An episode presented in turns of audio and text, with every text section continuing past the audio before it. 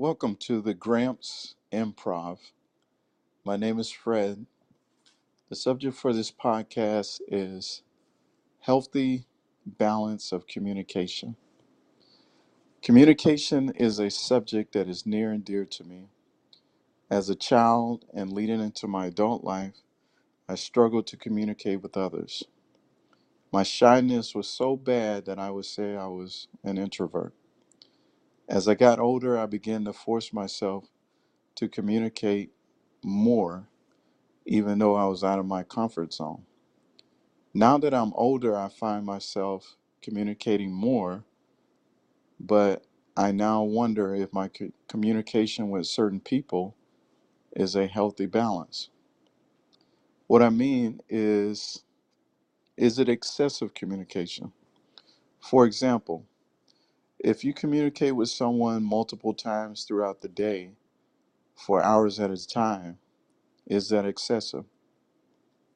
What determines if it if it is excessive? If you're in a relationship with the person or you're friends with the person, is that excessive? This is an interesting subject as communication is critical for any relationship, but you want to maintain a healthy balance of communication. How do you do that? I would say that you want to allow other parties to have their time and space. You also need time for yourself. Time and space allows for things, you know, for you to experience some things, to interact with others. And then when you talk to the people that are uh, near and dear to you, then you have more things to share and talk about. Also, it gives yourself and other parties time to do other things that is needed. And, you know, maybe they don't get done if you're always communicating with them. A healthy balance of communication is important and should be distributed across all your friends and family. What do you do when you desire to talk to someone throughout the day and night when it seems like you substitute not seeing them with more communication? Again, a healthy balance is required. Communication is about sharing, and you don't want to have complete silence because you've run out of things to talk about.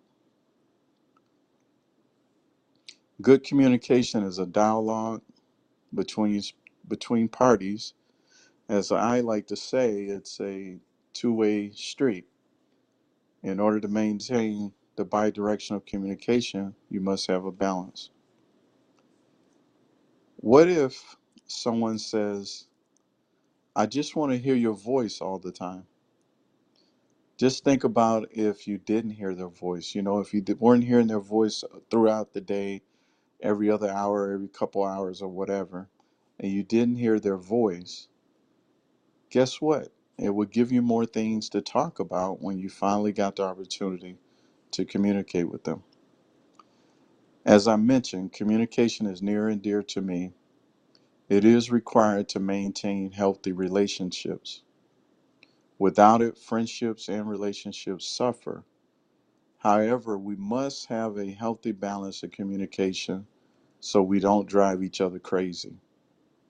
Definitely don't want to be driving people crazy because you want to communicate with them every minute, every second of the day.